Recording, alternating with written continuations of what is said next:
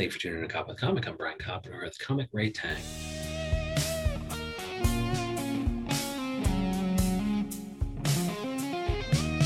Ray Tang, how the hell are you? I'm doing well. Um, yeah, super restful Saturday. well, uh, I hope so. I hope so. I did. And you're in Chicago there, so right now it is 3 p.m. And um, did you just wake up? Because comedians keep late hours. I'm reminded. no, actually, I uh, woke up at a normal time today. Um, those are just so sorry to break your trend. I, I love it. It's like I woke up at a normal time. Like I think I, there was a time there where I was uh, sleeping till like 6 p.m. I have no idea why it was, but we follow we follow her everywhere. Ray Tang um, uh, Twitter is actually Ray Tang Ray Tang 18, and it's raytang.com. But also Ray Tang is Ray Tangerine, or would you pronounce it Ray Tangerine? No, it's definitely Tangerine. okay, yeah, yeah, Ray, Ray, Ray Tangerine. No, I appreciate checking in. Yeah, Ray Tangerine on um, on Instagram too. And so, real quick, I think this is so funny. Like you've been performing with Stir Friday Night at Improv Olympic, and I recognized that. I was like, how the hell do I know that name? But I just had on, I don't know, artistic director.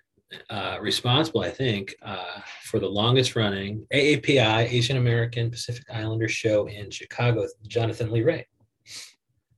Yeah, that's correct. Lee Ray is the best. He is the artistic director. He runs all of our rehearsals. He runs the team. Um, yeah, I can't say enough nice things about him.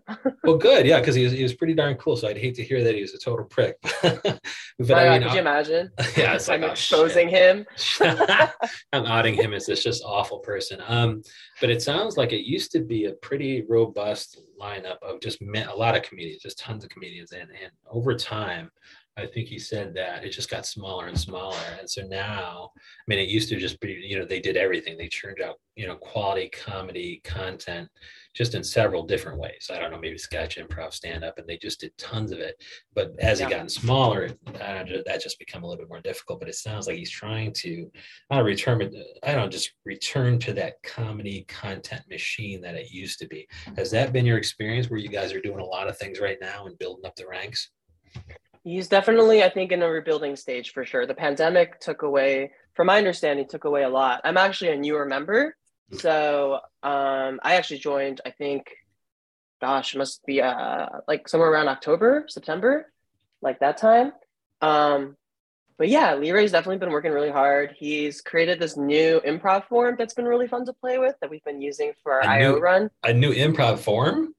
Uh huh. Yeah. How, how yeah, is that so, possible? I only know of what the Herald and the blah blah blah. Yeah, well, it's it's um it's quite similar to uh, the only thing I can think of is improv Shakespeare, where we have like a improvised movie format that's been done already. So like a kung fu movie is our um is our style, and then so we're kind of fitting the improv around that. So we have these you know choreographed fight sequences to make sure no one gets injured. Um, and everyone's very much on the same page of like, okay, these are the beats we have to hit in order for the story to make some sense. can, can, you uh, can you choreograph an improv fight?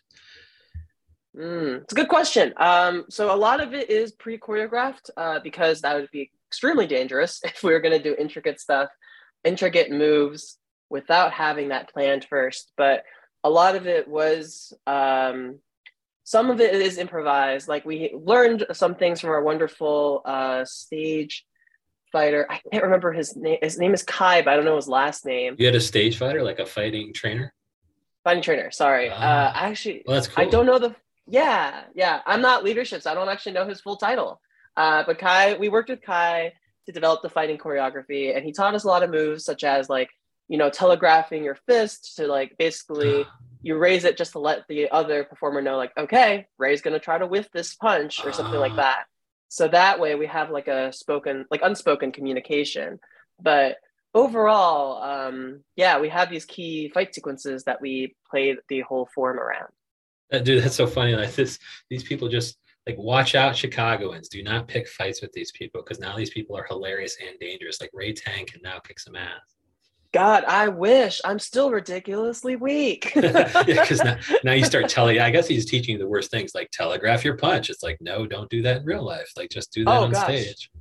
So silly, yeah. Our pay, like we we have to pay at like ninety percent speed because you don't want to go hundred. Oh my God, that'd be a terrible fighter. It's more like dancing. Okay. So I yeah. I'd be pretty useless. Yeah. And so what's another what's another example of this form though? Because I mean that would be this seemed to be the least imp, imp, improvised, at least improvised uh, mm-hmm. form, just because you have to practice the fighting. And so, what's a different example? Have you chosen anything other than kung fu movies?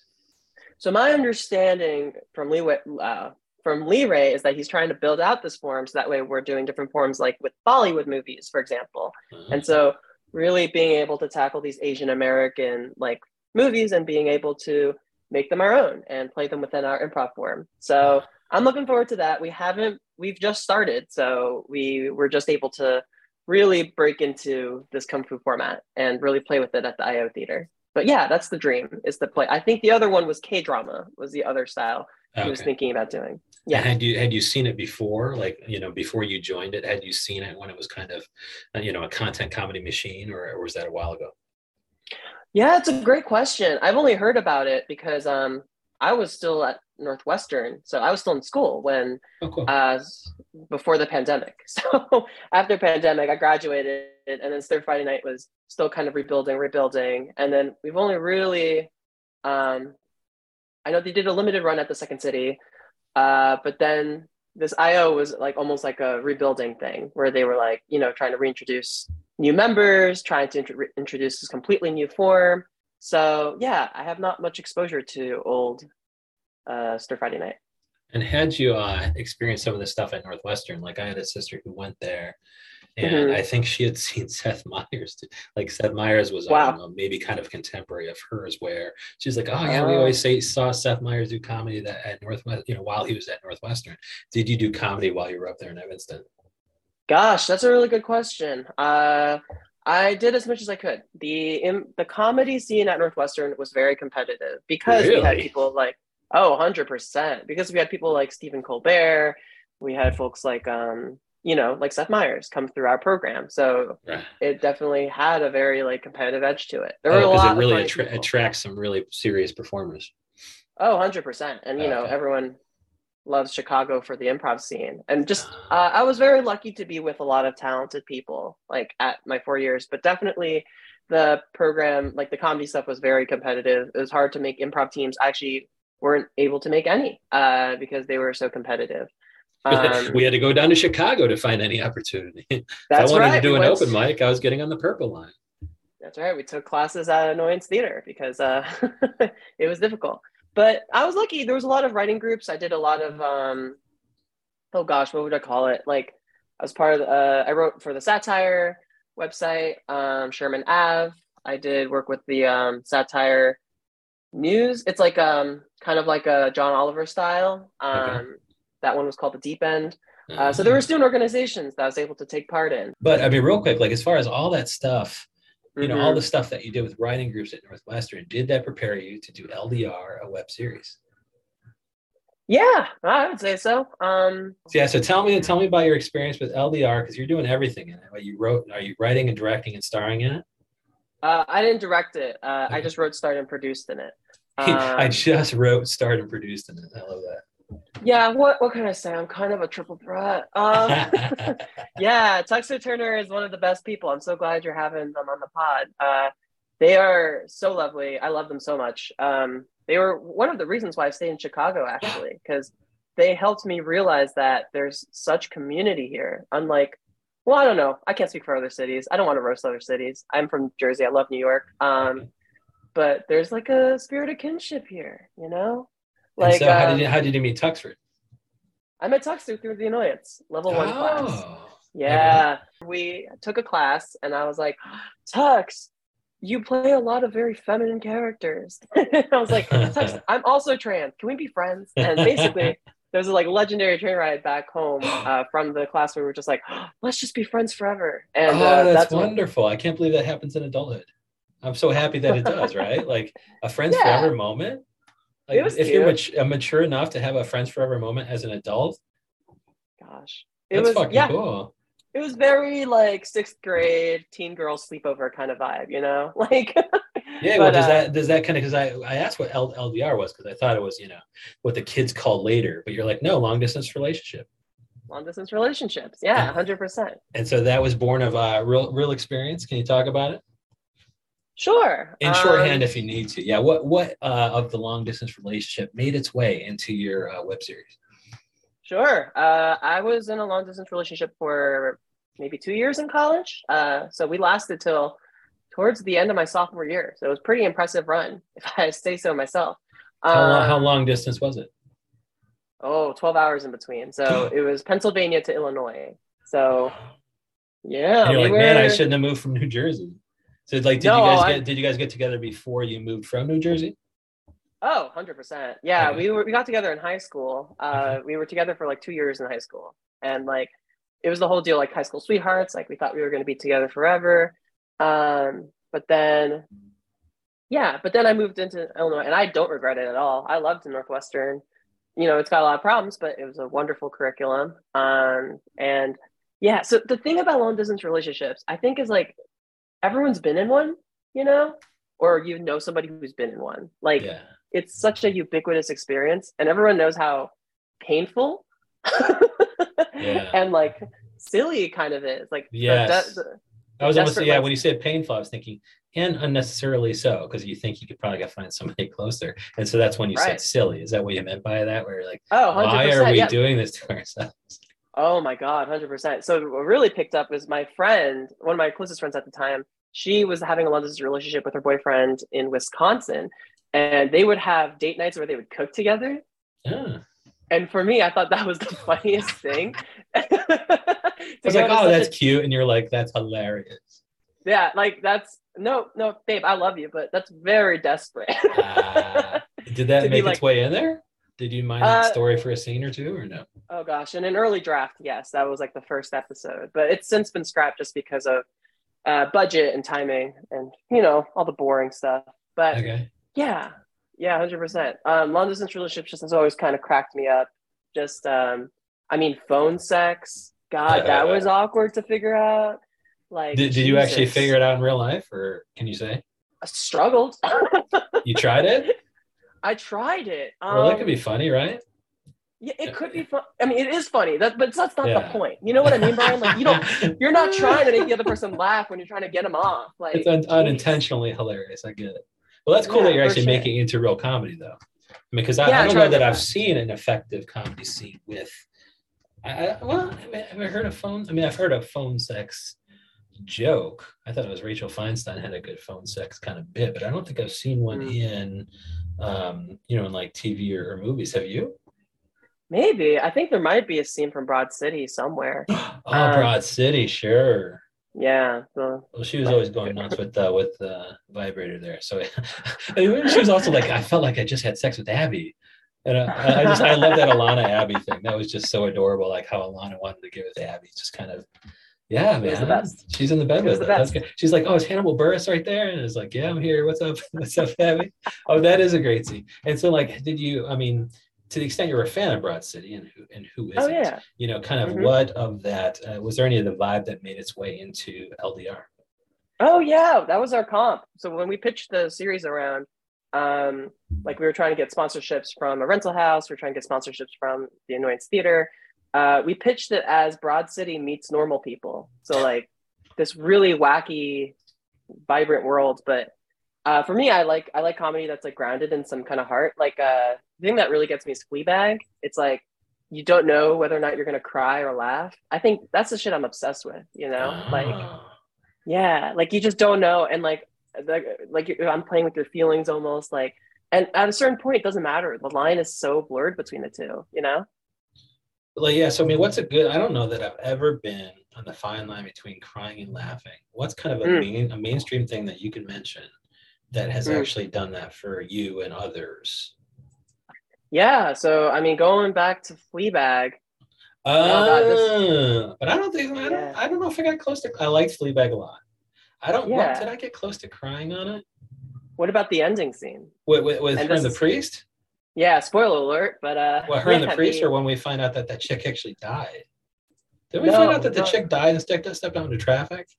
yes, yes, yes. That's the first season. The second Okay. season was that the priest literally leaves her, Yes. And then I- yeah, but then I, the can- I fox can see follows crying at that, but oh, wait, what? So yeah, I'll, I'll shut up now. But I do remember thinking that that was sad. Dang, Brian, you didn't cry at that scene. but, but you're, no, I thought it was sad. But you're saying there was also a laugh there. Was there also? Oh a yeah, laugh yeah. Yeah, the fox follows him. There's the whole bit where he's uh he says he's being haunted by a fox. Oh, is that supposed to be funny? Is that funny or is that just kind of poignant? It was just a great bit. I don't know. All right, but no, yeah, Um, Fle- Fleabag's a good example, right? Didn't it, so that chick Yeah. died? That was bizarre. Oh yeah, the first the whole first season is about this. It's about um this woman overcoming the grief of losing her best friend right after cheating with her or cheating on her. Sorry, cheating on. Wait. Oh God, how do I phrase this? Yeah, meaning her Uh, husband, she got with the dude that the dead chick was with, right? That that is chick that was with- is that why the dead chick committed, committed suicide by walking into traffic? Oh, I can't remember. It's been a while love- since I've uh. This watched. episode is now a Fleabag episode. That's it. right. Appreciation for Phoebe Waller-Bridge. yeah. Has she done anything since that's uh, of of note? She did Killing Eve. Um, Oh, is she good? Yeah. uh, I don't think she was in it. She just show ran for for season one. Oh, Um, oh, okay. yeah. I, I think she'd be good in whatever she's in. I just kind of want her more stuff. Okay, so back to LDR. So as far as like, are you in the long distance relationship, and who is the person you cast as your significant other?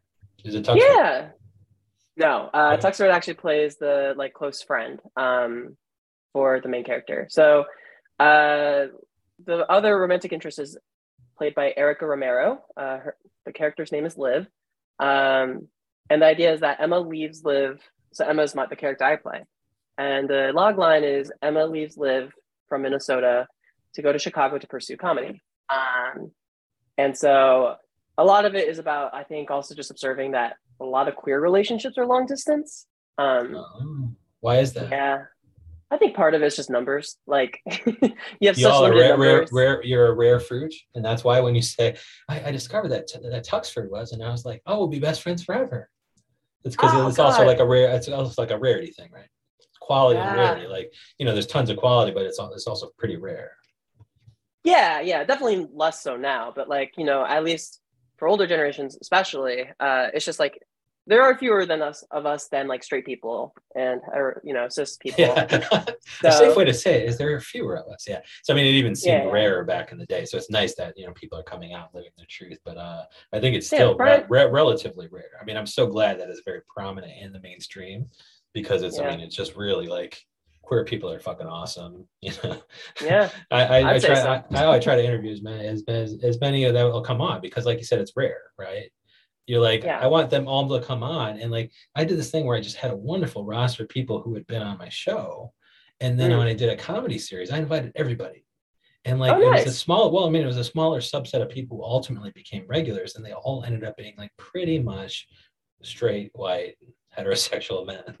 It was Oh, cis, wow. you know, cis like cis het white, and I was just like, well, I don't want people to think that this is who I interview. Like, so I felt Yeah. bad, but these were my regulars, and they were hilarious too. But like, I was just like, man, I, and that's kind of I keep doing more and more seasons of interviews because, in part, because I'm trying to recruit more people to, you know, be the face of this uh, this kind of comedy shorts that I do. But yeah, so I mean, it's so it's so great that, um, but like you said, it's rare. And so so go ahead. So you said a lot of them end up in long distance relationships because you are treasuring something that's pretty rare. Yeah, I think I think that's what it is. Like it's just like when you're on Tinder. Um, I don't know if if you knew this, but it is possible to have no more people in the area to swipe on. yeah, I think it's pretty rare. And isn't? Aren't they pretty bad with uh, with LGBTQIA on, on Tinder? Yes. I think I'm, I'm finding Uh, on, Ma- on Match it might be a little bit better Which one? on Match.com. Unmatched.com. No, you Interesting. know, you've heard Match.com, right? Uh, no, I've actually never heard of Match.com. I didn't even know. You are so. This is how Gen Z. This is how Gen Z I am. Is that I didn't know that dating sites could be with a dot com. I thought they were always just apps. Just- well, they probably have an app too. I always think Match.com could own Tinder. I don't know. Uh, meaning like they are like the original. Oh my lord. I was so Weird. dating myself here. When did you graduate from college? Can I ask or no? 2021. This is wonderful. I'm so I'm so just I'm so blessed to have you on my show. It's like we're from dinner, different generations. Yeah, it was launched 27 years ago. All right. hey, what can I It- say? I'm the you. Um, Serving over 50 countries in 12 languages. This is Match.com, and I'm just trying to see if the Match group also oh. owns Tinder or not. Oh my gosh, they, they make a, a cajillion in revenue. I've yet to see the revenue number. But okay, I'll shut up now. Okay, so LDR. So um, you know, it's okay. How, this how has officially episodes... become a this has become a Phoebe Waller Bridge and Match.com appreciation episode. And uh... brought to you by I love that. Brought to you by Fleabag and Match. Um, and so how many how many kind of episodes do you envision doing? How many have you done so far? And kind of what of the arc have you covered? Yeah, that's a tricky question. Um, I think we did three episodes. Uh, that was we've been calling it season one, volume one. We did our premiere at the Annoyance Theater on November sixth. Uh, it was really lots of fun. It was pretty terrific. A lot of wonderful people came out. Um, we had like a bunch of other pieces with it. Like we launched a TikTok series, um, like with just like little like vignettes. Little. Have you seen uh, Hack into Broad City? No hack it's called hack into broad city. Yeah so ilana and abby did this amazing thing between seasons where they filmed like little snippets of a web chat uh, web chat uh, video chat between the between abby and ilana Aww. and they're always so hilarious. And so we did that for we took inspiration from that and we made our little tiktok series. Mm-hmm. um, we called it ldr zoomies. Uh, yeah and they were really fun. So we we premiered that we premiered the actual main series uh, I also did some street photography, and so we showed that at the premiere. And yeah, it was a really great event. Um, so, like, how many episodes do you have coming up, and what is covered in the next volume? Yeah, so um, with the first volume, we kind of see Emma entering Chicago, struggling with fitting in with improv, um, kind of trying to find her joy, whatever the hell that means. Um, and the second half, for me at least, is I think we're trying to figure out um, that tension that's a, that's being built up and up and up and seeing what exactly how much what is like the uh, final point of break you know? Like you do not do you not even know yet? Have you not even written that yet? Or you just kind of oh like, i do know. i just oh, okay. i do know. I just don't want to state it. That's cool. And, and, so like is it going to be on your next volume? Or are yeah, you going to string people along for 10 more volumes before you release that tension no, no. I think I think we we set out to write one season, so it'll be done by like the story will end by this next volume, and then if somebody wants to pay me, then hey, maybe we'll do more. Pay Tux and I money, yeah, okay. Yes, well, I, I mean, guess. I, Pulling leg. I guess I went to Northwestern, but I'm pretty sure that's the smart, the smart math to the smart money to bet to bet on me and Tux. Well, I mean, you and Tux deserve all the money. I think. Wow. Cheers. I think so too. Uh, well, that is so. Especially. I mean, so is that kind of um, you know where you know where when can people expect the second volume, and are they going to uh, be able to find out what's you know kind of w- what to expect next and when to expect it on all your socials? Dang, that's a really good question. Um, so we still are trying to figure out when to release publicly season one, volume one. Um, we're yeah, because you only what just premiered it at Annoyance. That was it. Yeah, in person. So we're trying to figure out like what streaming platform we wanted to live it on. Do we want to just put it on YouTube? Uh, so you want so to be careful. You want to be careful about where it went. Yeah, like because like sometimes also festival like film festivals they don't let you do um they don't unless if like if it already lives online then they won't let you apply to their festival. So yeah. we're just being careful. Yeah, trying to be strategic. Um, you had Maggie and Laura on earlier, Laura and Maggie, or Maggie and Laura, like they're the comedy duo, and they and like they were talking about festivals as if like like it really kind of I don't know it paused the release of certain things, and I'm like that's the last thing you want, right? Some fucking festival, right? Yeah, it's annoying, but like festivals are wonderful because they help bring new audiences to it, and I mean like we. I love my Chicago communities, but like, you know, if you want further reach, it could be good to go do a film festival. So we're not sure. That's on pause until the new year. As for volume two, we're currently writing it. Um, but I mean, these things take time. Like, I don't know. I don't know when we will film and have it all done. Maybe like a year, maybe two years. Uh, it's how many people are how many people are writing it? Uh, it's just me and Tux right now writing it. Oh, oh and uh. Erica Romero, who's okay. playing the other lead. Yeah. Okay. And so um, t- t- Tux is writing it too, huh? Yeah, this is this is new. So I wrote the first three, but Tux. Okay. Uh, we we made a little mini writers room where Tux and Erica and I kind of just chat about where we want the series to go. Yeah, Good. I don't, yeah, I, I, don't like, yeah. Yeah, I just, I just had, uh, I think it had Tyler Fowler on, and he has uh, what Team US comedy, and he called himself Oh, cool. a com- comedy trouble because there was three people. So you you Cute. you and you and uh, Tux and you said Erica. Yeah. You guys are also a comedy trouble. Just you to Hey, just a little threesome, us three, you know?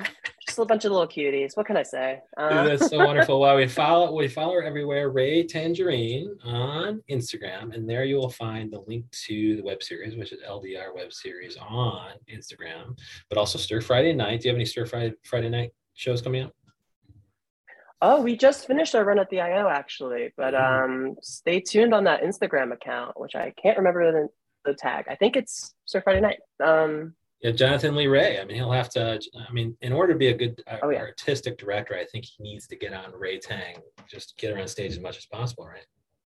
oh, dear Lee Ray, please put me on stage as much as possible.